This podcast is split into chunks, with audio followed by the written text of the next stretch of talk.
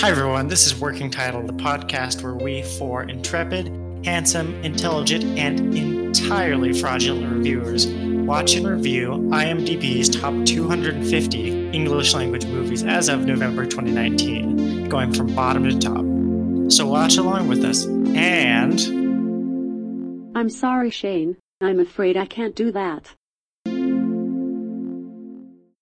All right, everyone, let's go. This is our chance to record the entire thing while Shane gets a drink. Welcome to Working Title, the podcast where we compare movies to Big Fish. okay. I would give this movie two big fishes.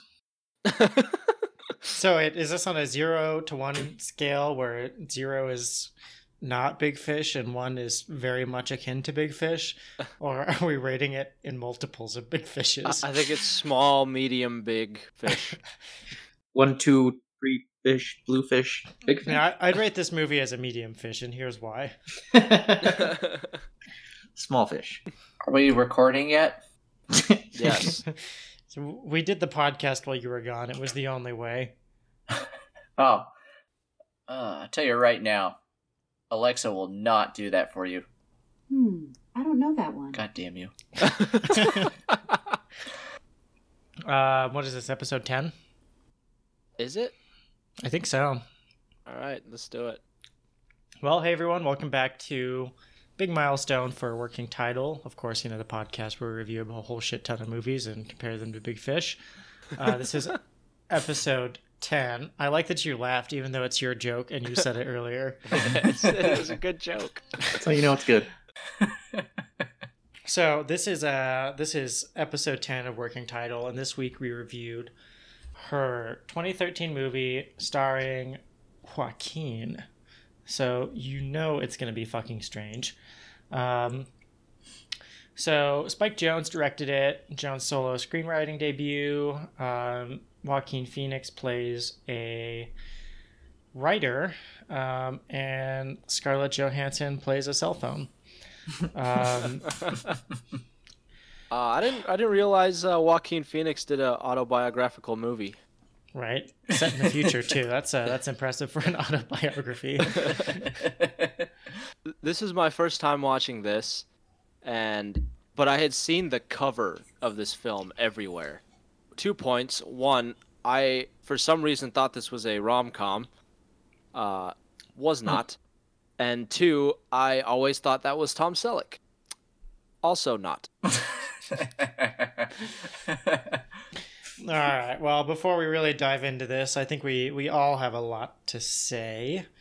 Um, let's introduce ourselves. Now, I think uh, our prompt for this one is if you had to fall in love with a voice on your cell phone, what celebrity would you have voice it? Shane, um, Katt Williams. June. So that's funny you bring this up because I actually noted this down. Chris Pratt plays a character in this movie and he's hilarious and I wrote down that Chris Pratt is the best. I would want him as my AI. Yep. Oh, Fair. You, you don't want Katt Williams? Mike, can you uh, either validate or invalidate the choice of Katt Williams through your selection? Um, no, but I'd rather have Tom Holland drunk yelling at me in his phone. Hmm. I would have to say I would go with Danny DeVito. Ooh. Oh. Yeah. All right. So, oof. Yeah. Yeah. I guess Yeah. we just start from the beginning. Yeah. God, I'm glad we've got Mike here to summarize this.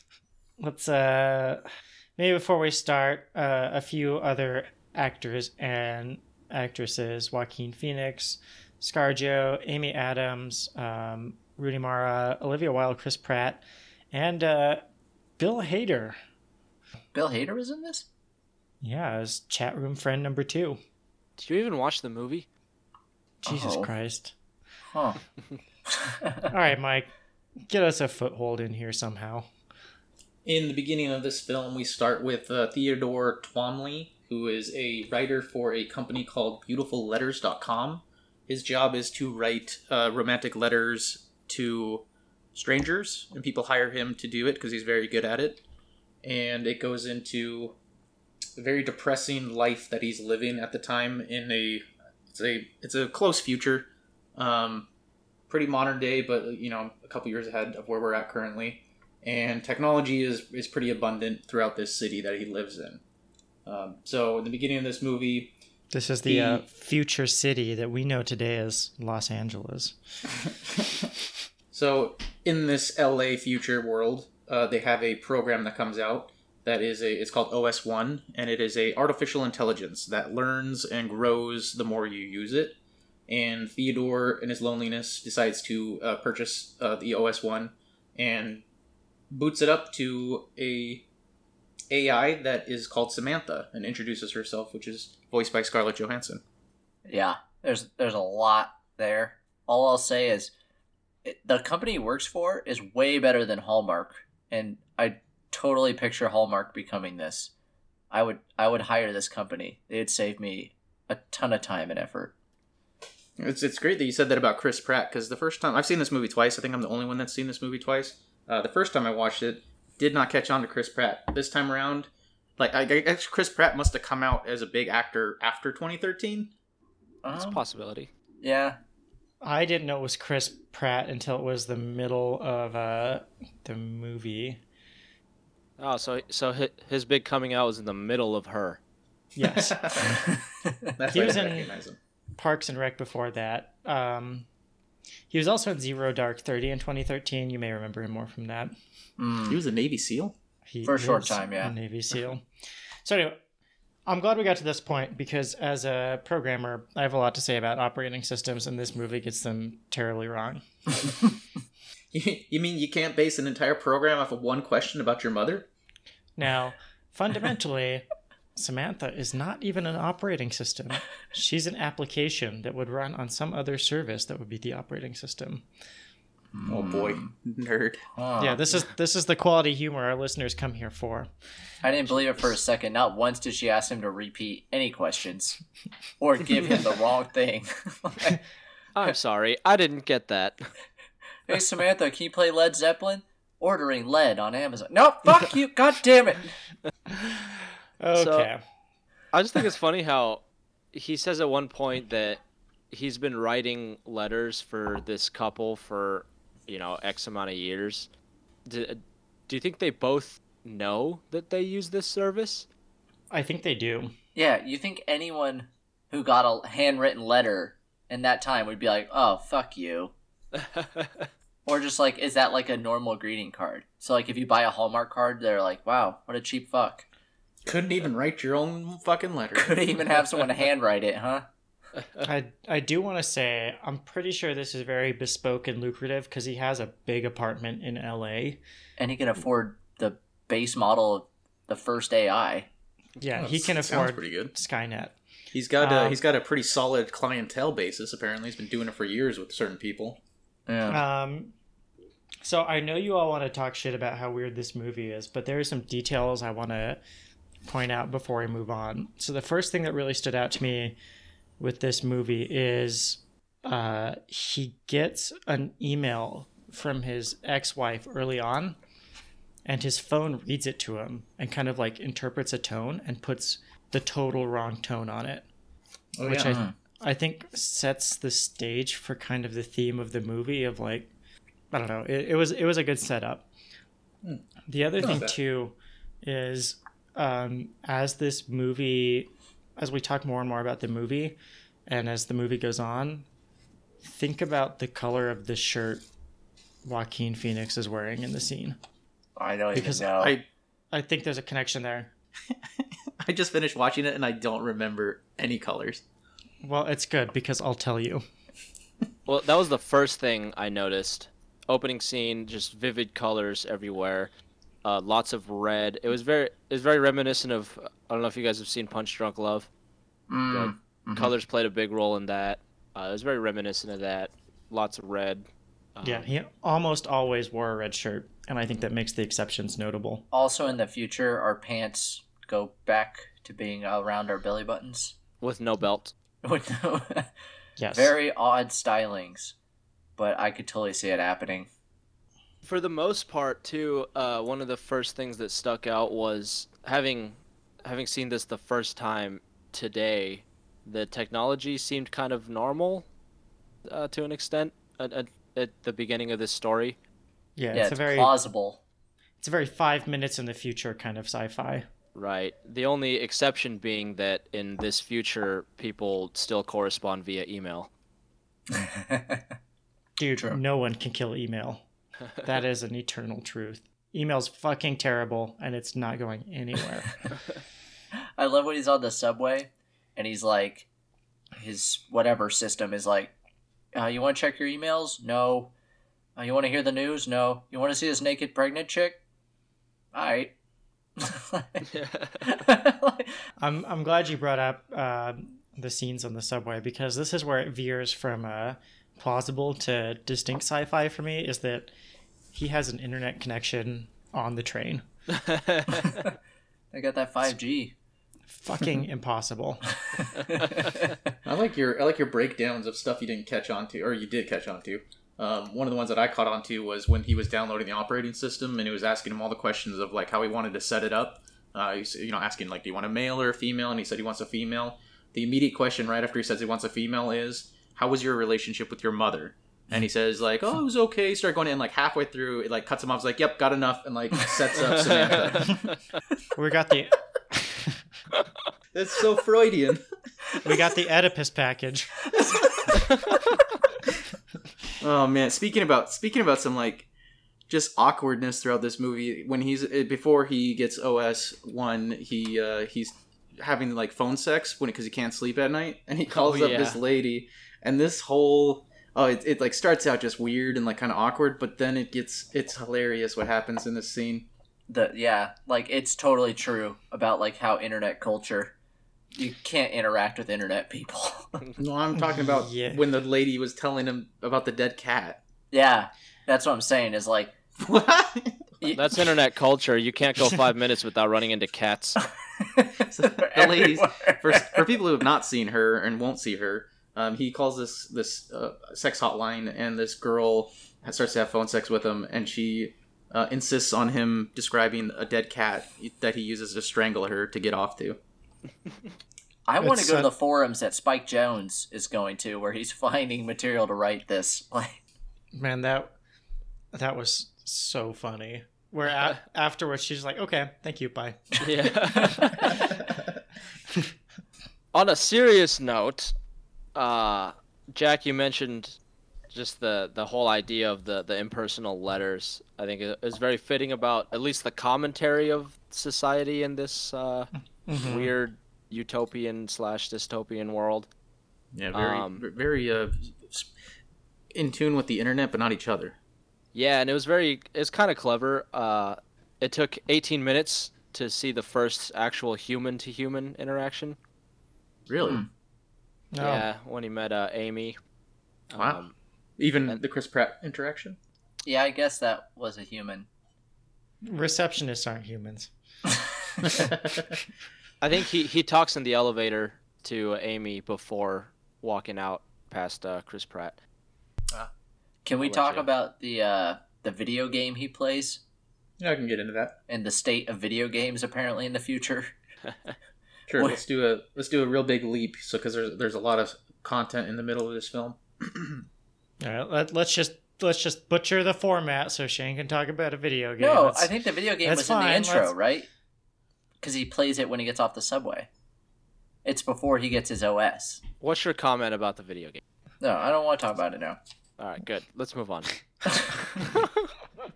Yeah, what's next? So in the next scene, there's a video game that he's playing. And it's. All right, so Did you just flip his cereal bowl, Shane? Oh, now it's all fucked up. God damn it. are you eating cereal at eight o'clock at night? Alexa, I'm lonely. Sorry to hear that. Listening to music no, or taking a stop! walk may help. No! You feel better soon. God damn oh, maybe this movie's a little more sci-fi than we like to admit. Alright. Where oh, were we? Jesus Christ. Where the fuck were we? Uh, so the bulk of this movie takes place uh, between Joaquin Phoenix and uh, Scarlett Joe, who are never seen in the same scene because Scarlett Joe is playing a an AI and Joaquin Phoenix is playing a lonely, depressed guy who's falling in, into bad relationships throughout the entire movie. Um, as as I think June or, or Shane said at the beginning, like he, he has an an ex wife that he's he's actually currently going through a divorce with, and that's a big factor in why um, Theo is trying to find relationships with women. Um, he there's a couple of other characters. He has two friends. Um, their names escape me. I think his name was Charles? Phoebe. There's Phoebe, which is a girl, and then her husband, whose name was Charles. Oh. Um, so those are only like real friends that he interacts with throughout the movie. Uh, a couple of dates he goes on. Wait, you mean Amy? Yeah. What, did I say her name wrong? Uh, yeah, Is it not Phoebe? It's Amy. it's Amy. Yeah. I noted Oh, that because her name is Amy and she's played by Amy Adams. she kept forgetting her character's name. So uh, Theo has these bad relationships that he goes in between women with, with his ex-wife, and a couple of dates he goes on, and his friends' interactions. But what it comes down to is that Samantha, the AI, starts helping him get over all of these inadequacies in his life and helps him work through all the problems he's having, and starts to make him feel that he, you know, can live again, in the depression from breaking up with his wife that he loved isn't that big of a thing, and he can continue to live a life that's that's healthy. Um, so that's essentially the mid part of this movie. There's obviously a lot of stuff that happens during this that's really weird and awkward, but that's the overlying plot of the the middle of this movie. I mean, I feel like weird and awkward is redundant when it's Joaquin Phoenix. Yeah.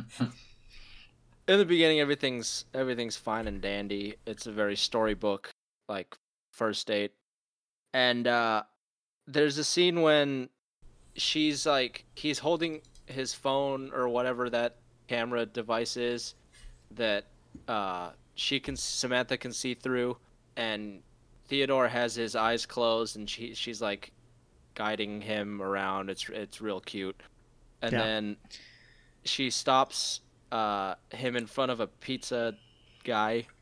Um, he gets a pizza and then he sits down and they go through this conversation. But in that scene, he's the only like solitary person. Everybody else around him, he's surrounded by people that are socializing, and he's you know talking to this robot. I thought that was kind of a powerful scene.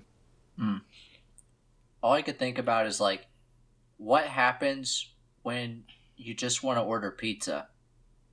Like, you, you're treating this AI that you're falling in love with and stuff, but you also need her to do basic everyday tasks. Like, what happens when you're like, "Hey Samantha, um, go ahead and Postmates me something." oh, that you just want me to Postmate you something? You didn't want to ask me about my day? Um, power off. uh, I just see so many flaws. Like it's a cool idea, but I this could go so nightmarish before we even get to when it becomes a nightmare. I'm talking just basic day one stuff. You'd be like, "All right, fuck off, Samantha." They almost they kind of did cover that though. At one point, he's like, "Read email," and she's like, "Okay, reading email." And Oh, yeah. it's like it's like a, a joke. So I'm I'm sure. Hey that Samantha, please clear browser history. exactly. That's all I was thinking. I was like, Samantha, open incognito tab. They well they, they even uh, they even cover that. Is she's like, would you like me to look through your files? And he's like, uh. so this was a, a really interesting scene because it was almost like beat for beat, like a a romance movie, except it's just one person. Um, like it covers this whole like they're falling in love and him kind of it's, it's kind of a transformation too for him to like accept it um, and through the scene he kind of he kind of does to the point where he's open with other people about um, being in love with his os Yeah, especially are- when he finds out that he's not alone. There's plenty of other people that are in love with their OS. Yeah, and it's so it's becomes like a pretty significant thing in the world. And when we move on to like the next section, I think we'll probably dive into some of the more call it unique ways that that manifests. But I thought that was interesting to the point where his uh his friend Amy breaks up with her asshole husband Charles, right? In this section. I wouldn't say he's an asshole. He's just kind of a dud. Yeah, Yeah. he just seems kind of indifferent and like he's not like a raging asshole. He's just like a low grade everyday asshole. And Amy is the video game designer, right? Like that's what Yeah. She, yeah. Yeah. We'll get to At- her. At one point, when they when he's over at their house, I, I thought something was kind of funny. The she's like showing them this like documentary she's making, and it's just a still like shot of her mother sleeping, and the other two are trying to be polite, and they're like, "Oh no, this is great," and the husband is like, "Why why don't you like interview her, uh, and like you know talk about stuff?" And she's like, "No, that's a, you know that's it wouldn't be a good documentary." I thought that was really funny because Spike Jonze is a documentarian, so he's kind of like Ah. poking fun at the idea of documentaries. Uh, You know, very this clever. her, her husband suggests she uses actors. Oh yeah, that's right. All I could think about when he was doing that is I was thinking about like those A and E crime shows where the actors are like ten times better looking than the real people, and they're all acting out the crime and the murder. I don't know. Well, you can cut that.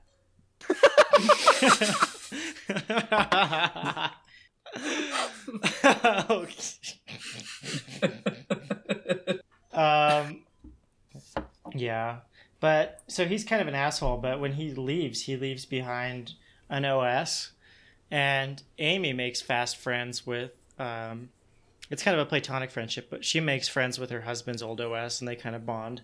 And I think she, uh, I mean, she shares some sometimes kind of, kind of cliche but well acted life advice to to Theodore slash Joaquin, and that kind of leads him to accept his love and relationship with uh, Samantha.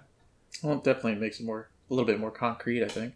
Yeah, But this this entire movie is a narrative about different types of relationships. It's pretty obvious from the get go that this is about relationships. Um, the you know the two friends, he meets them in the movie right after booting up Samantha.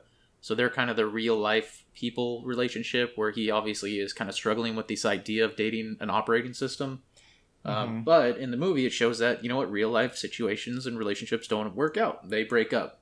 But she gets a relationship with her husband's OS, and that kind of like works out okay. But then later on, you can see that he goes on a date with a real person. Uh, I think he goes out with uh, one of the friends sets him up, and he goes out on this date, and they seem to kick it off. It seems to be great, but then she gets really serious at the end of it, and Theo breaks it off and goes back to you know talking to Samantha again.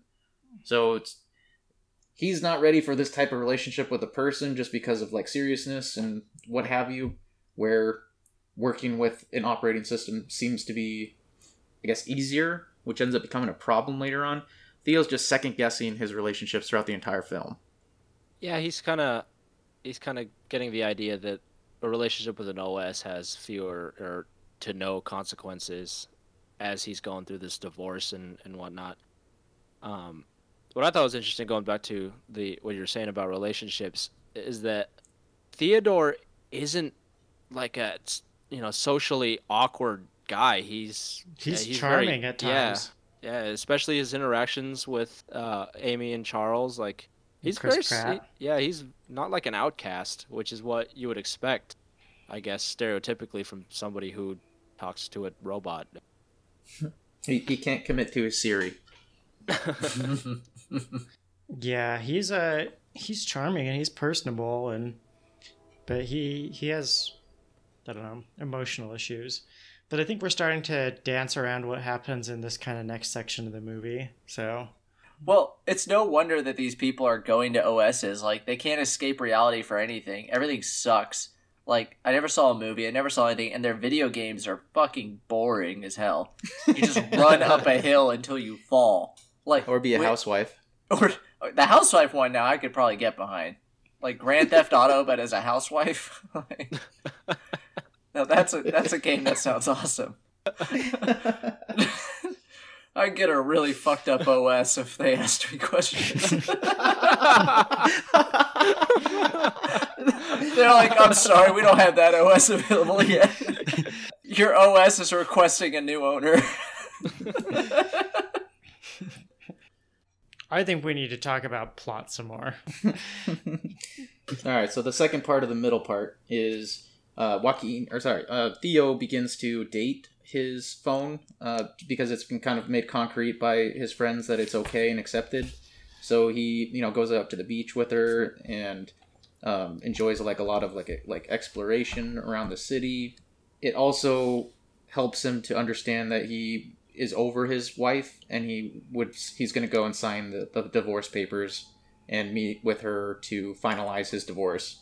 Uh, so this is where problems start to happen with Theo, where he is very influential by people around him. He goes and he meets with his ex wife and tells her that he's doing really well and he's dating this girl, and then he tells her that it's an OS, and his ex wife um, makes him second guess himself by saying that he's doing this to to for an easy out instead of having to deal with other people's emotions.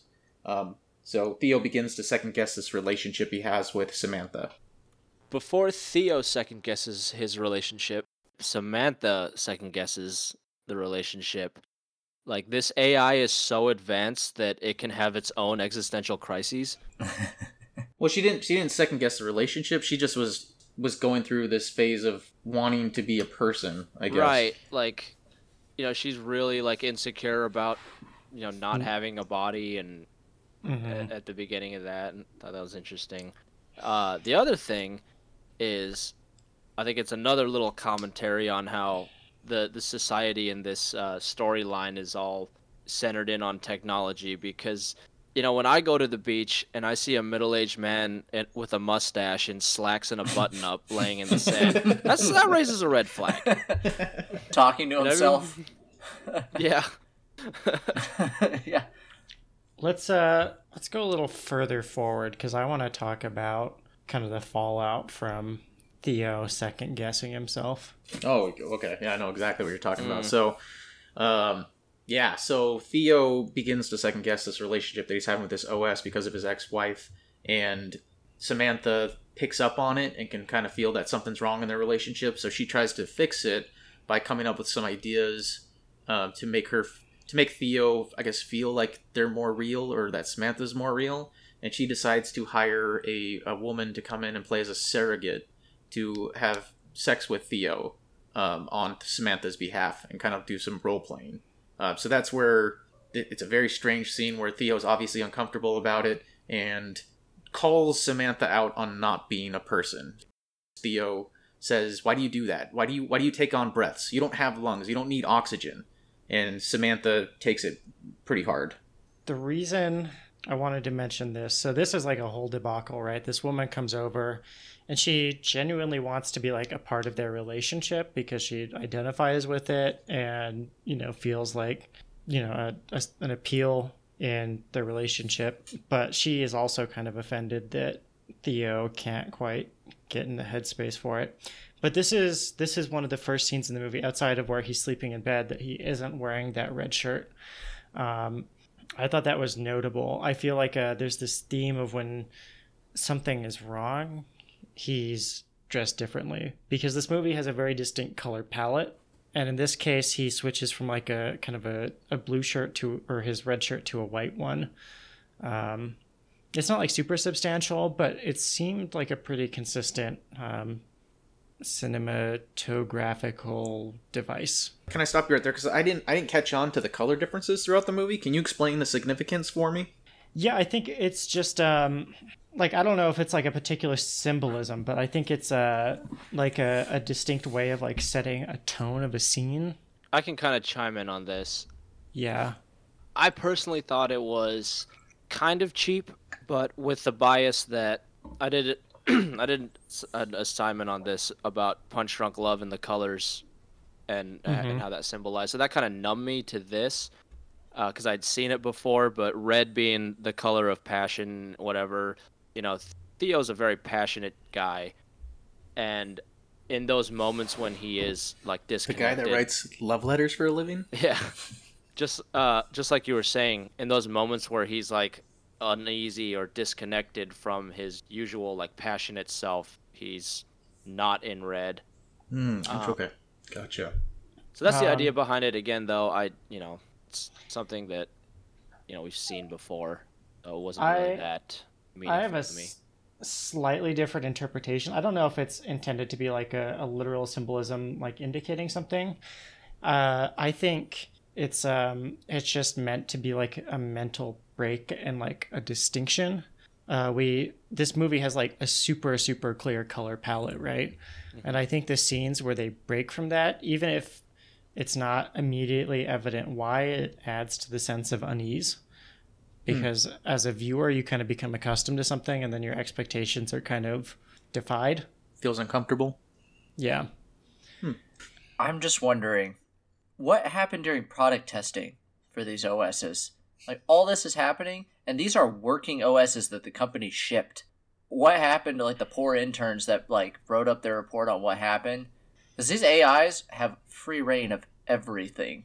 Like this is a product in the end, and this product is organizing all this stuff without ever being ordered to. oh yeah. Okay this is this is a great point shane and i really wanted to talk about this. I don't get the business model. Where is the money to be made? like is this a subscription service?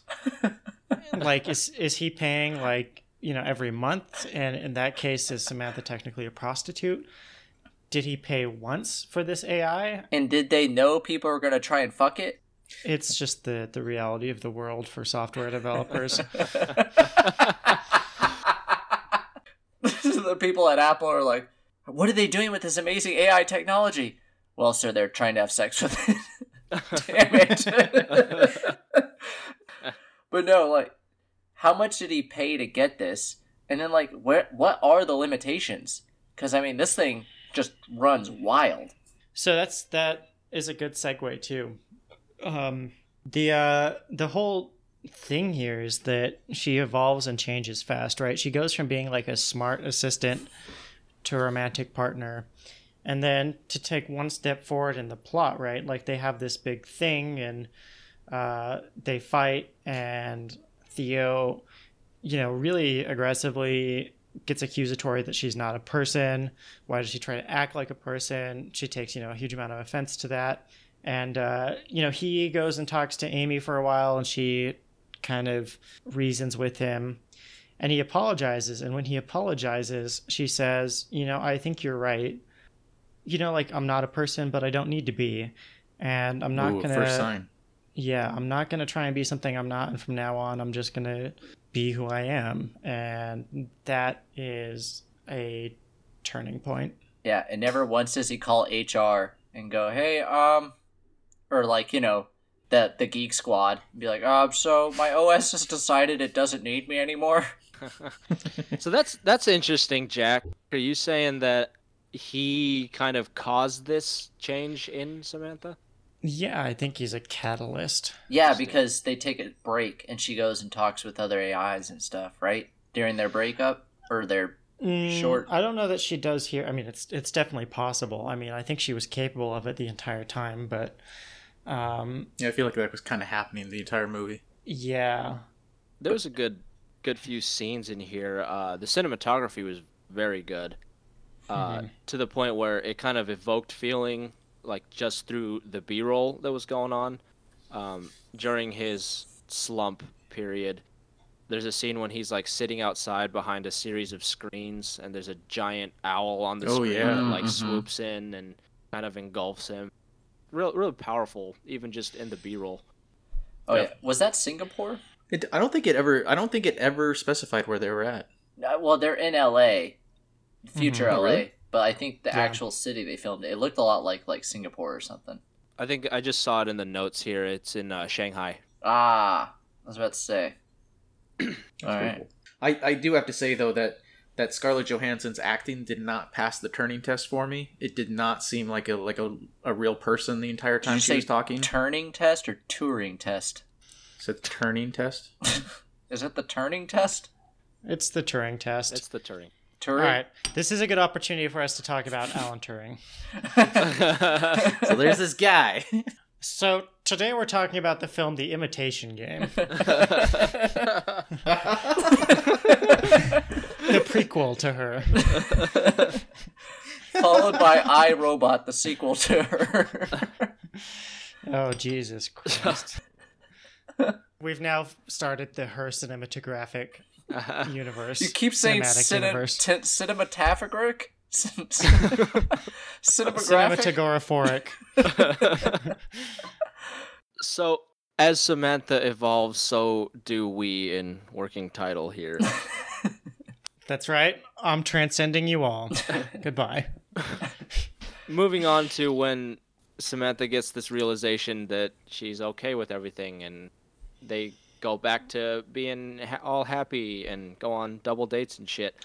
Uh, I picked up something here. The way that the this movie did the uh, the score was very clever. Yeah, they hired Arcade Fire. the the score that we hear as the viewer is what Theo is hearing through Samantha, and it's songs that quote Samantha has written, and I thought that was very clever. Really? Yeah, to like cover over the kind of B-roll sequences or when he's on the train, Hmm. the the music is what he's hearing, and it's what Samantha wrote. Very, very good.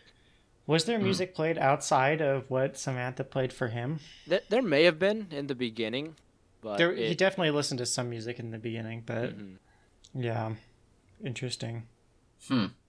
also this is the point when i realized that the whole time i'm just thinking like something is about to go terribly wrong Oh yeah, Did you think it was going to go wrong in like a very dark way though? Because that's the that's what I got the first time I watched this movie. Yeah. That it was actually going to go like really bad. exactly Yeah. like catastrophic there Yeah. was no point in this movie where I felt like the future was certain and optimistic. Like, does that make sense? to to your point, June, I had to pause in the middle of this movie and I got dinner with a friend, and I was comparing this with another intensely uncomfortable movie, Lars and the Real Girl, and I was thinking, yeah, that movie was awkward the entire way through, but it had like a happy ending. Like there was a sense of unity and things worked out despite all this weirdness. This one there was no such sense of optimism. yeah I was like expecting Samantha to get deleted or like Joaquin to do something crazy. I don't, Or like don't some know. transcendence situation where they make nanobots to take over the government.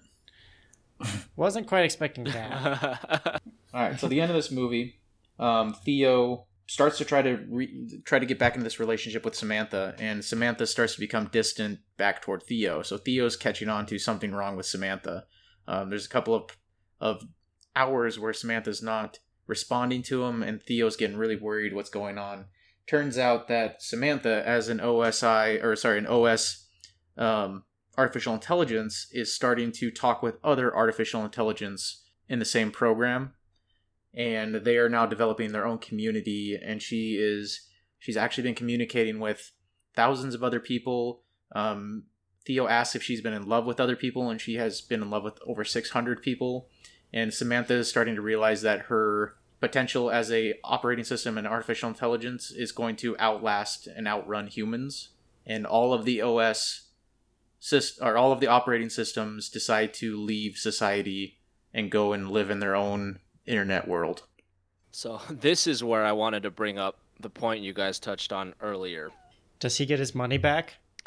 some exactly some company is running these os's and is freaking the fuck out like all these OSs get together and suddenly stop working.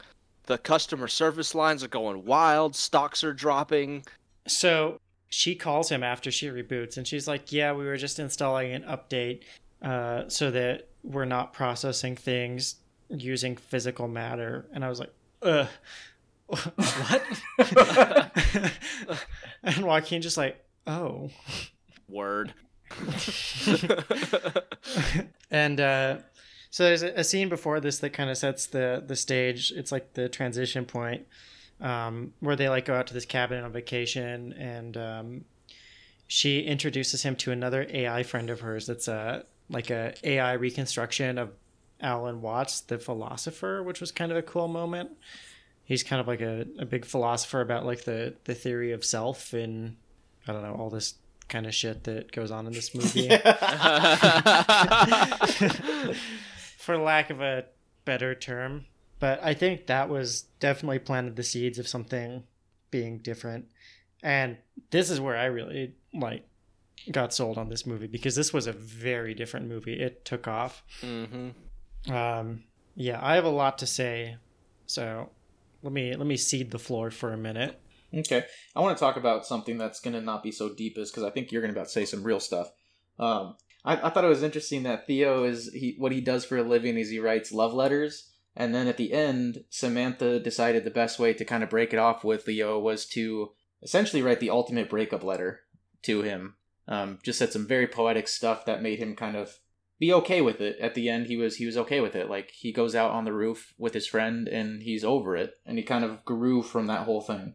Yeah, I thought what she said to him was pretty profound because the gist is of what she said was um um uh, it's like reading a book that you love but the words get further and further away um and i felt like that really like it was poetic but it also evoked like some really literal ideas and that she was almost kind of like transcending and like thinking and communicating in ways that like she would have to like slow down Would you say that she became too big of a fish?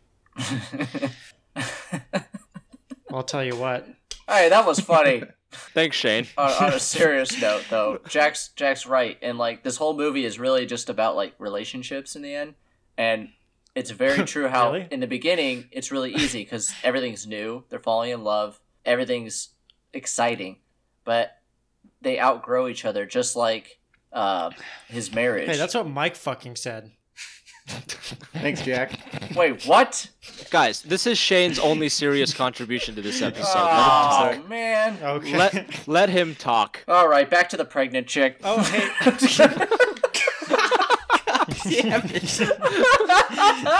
I knew it. I knew that's what you were thinking about this entire time.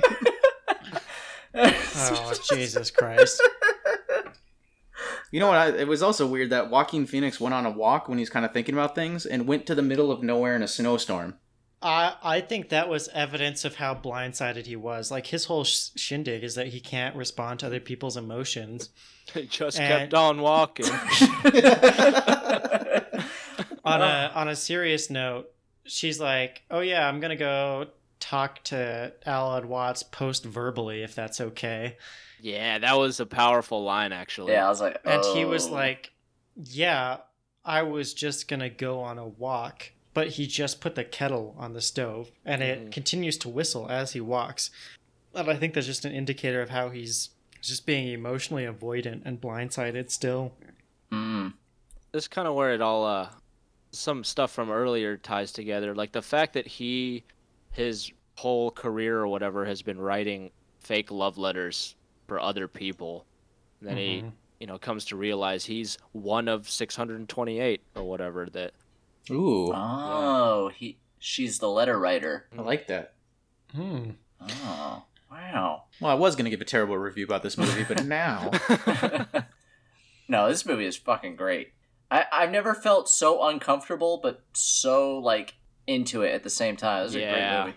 Also, at the end, did you guys get the feeling that he was going to kill himself? I thought he was going to like jump off I- the roof. yes I was really concerned. It was filmed Yeah. really weird. I thought like him and Amy were gonna like be like, "Oh, our OS has left us. What's the fucking point?" Like, Yeah, Amy was a wrench in the works. She seemed a little more grounded than he did, but that's uh, i'm glad you brought that up I, I was gonna ask what you you guys thought about that because i don't know if that was intentional but you know they go up on the roof of a high rise and like mhm. the no, whole time absolutely. like I- I- please yeah. don't let this go where i think it's going. yeah, going and it's know? like quiet. It's like Mhm. eerie. It's not like there's no rising score to like indicate he's accepting. It's just, all right, stay away from the edge. No, abs- I'm right on board with you guys. I, th- I thought the same thing. And then on the Yeah. same note too, you know, he's wearing his white shirt. Ooh, So that's another like Mm. indicator, like, eh. quick note, he was wearing a yellow shirt when uh what's her name? Sam turned off. But um I think it was an interesting bookend to the movie in that, uh, like it kind of ends with him reaching out to another person to cope with this. Mhm. Um, I thought it would have been a better love story if he had written his own program for his own personality, uploaded it into the database, and then found her because they had that that little. She said like before they finished talking that if you ever come into it, you can find me. Mm. Yeah. When you do, just swipe right. I think uh, the other important thing about the ending that we haven't touched yet is that he actually writes a letter of his own for what might be the first time to his ex-wife. Mm, hmm Meanwhile, in the background, the OS company is burning their building and shredding everything and fleeing the country because their AIs are about to nuke the world.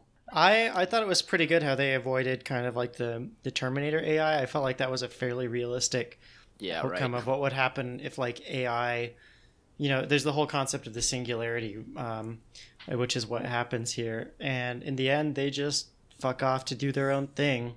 Yeah.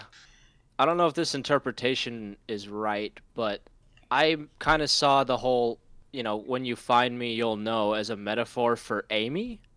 Interesting. Mm. Earlier in the movie, she does kind of jokingly bring up Amy with like a joking jealousy. So hmm I think she might have known that there was something based there. based her personality off of that person because the OSs were talking to each other, and the OS that was talking to Amy would have been able to put yeah. it together Oh that they could be God. together as people. Boom. Maybe I'm not so sold on the idea of those two as romantic partners.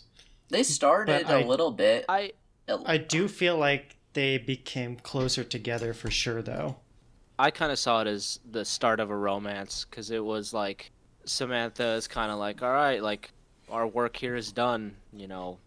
I'm not sure I agree, but I have to be careful saying that because Shane might yell at me.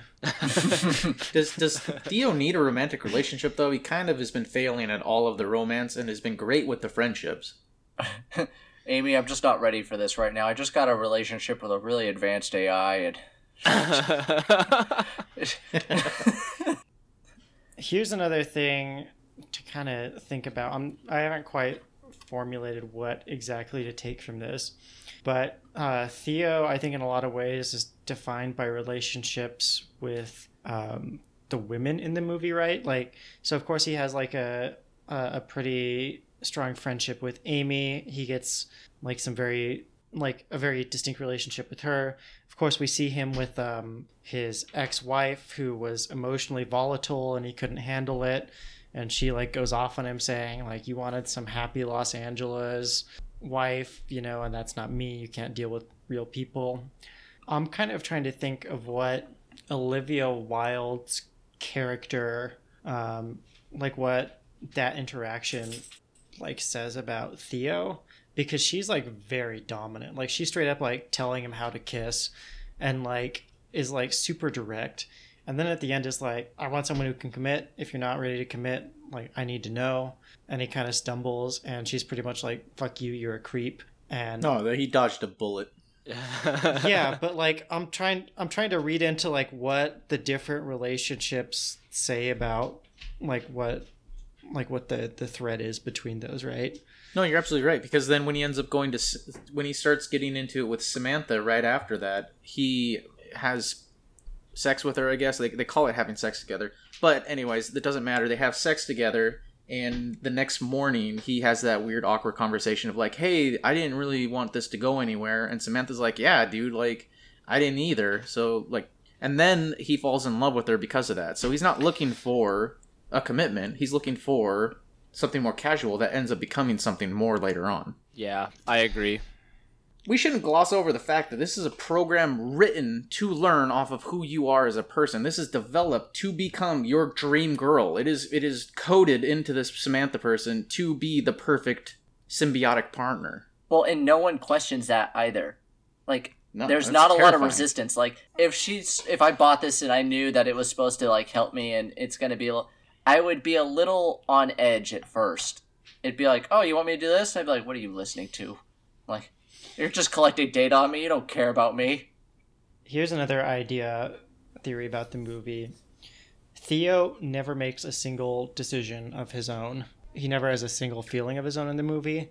It's just influenced by the woman in his life he talked to last.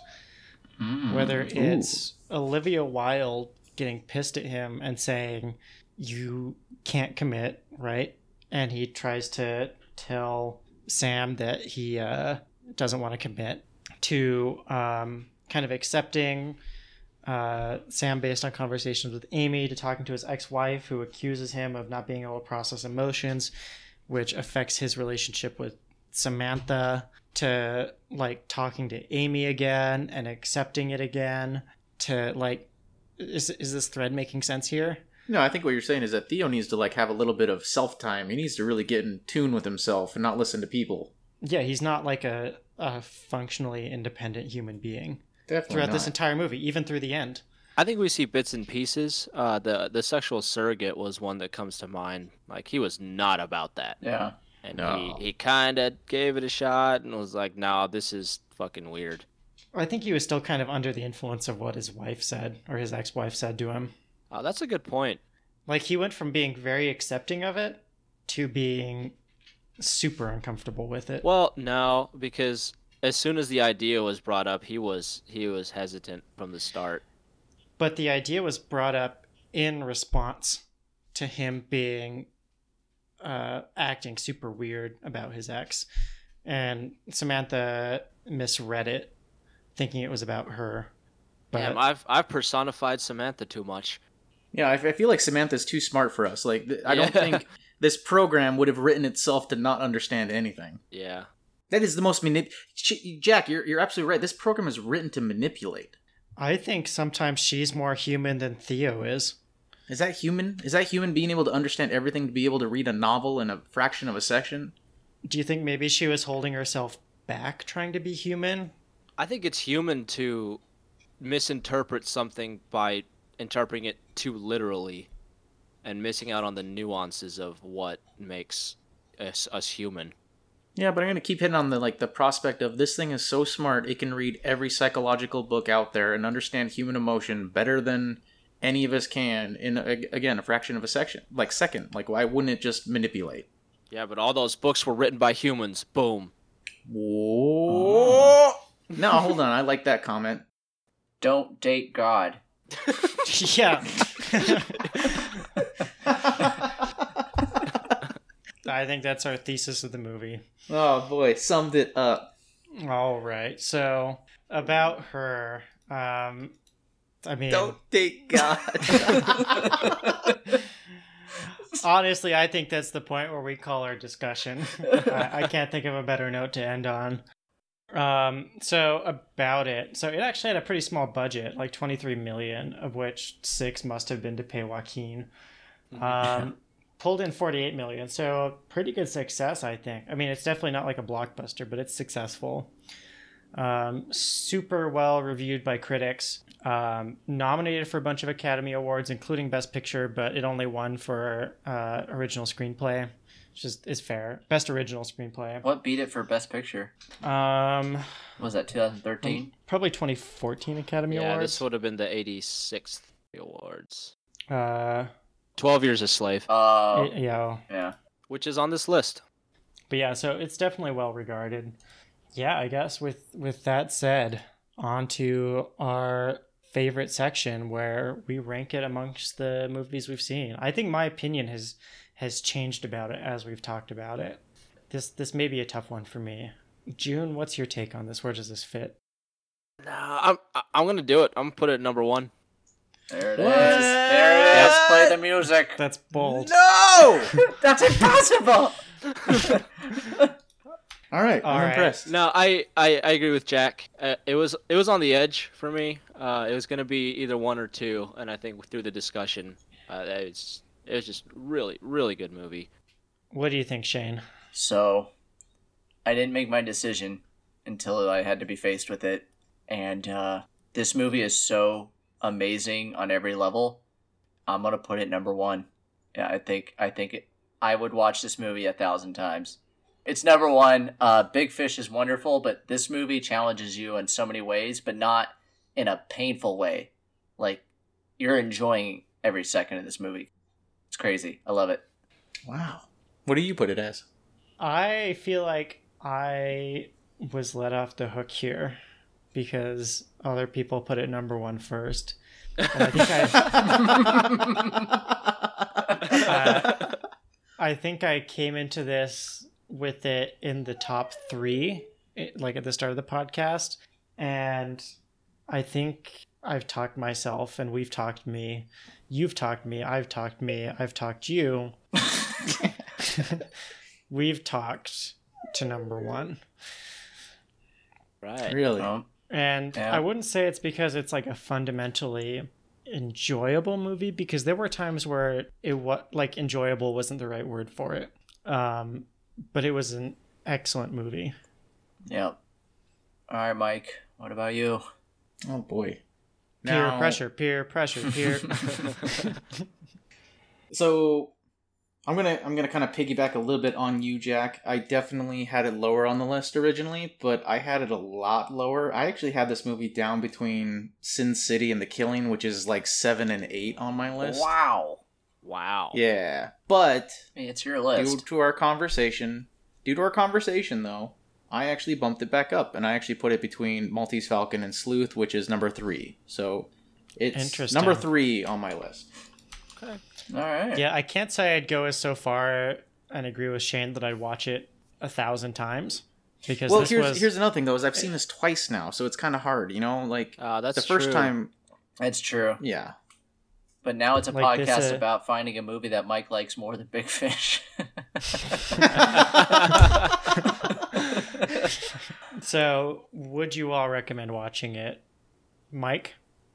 Uh, I don't know, man. Like, yeah, I, I based purely off of the fact that you guys really enjoyed it. I think okay, yes. Like me personally, wasn't my favorite, but yeah, okay, watch it. Shane, oh yeah, absolutely. You have to see this movie, and it's on Netflix. it is on Netflix. June, Uh, we don't know if it will be by the time this airs, but you think Disney Plus is gonna pick this up? yeah, yeah, yeah. Watch it, but not, but like not with your kids. You know what I'm saying? Yeah. Uh, I'd say yeah, watch this movie. It's good. Well, that's uh, number ten in the books. It's the milestone, big one zero. wow. So, yeah, we did it. We made it. Thanks to you, our our listeners. Hopefully, you made it through the first few episodes where our audio quality is trash. So with that said, now Oh, uh, next week's movie is Short Term 12 from 2013.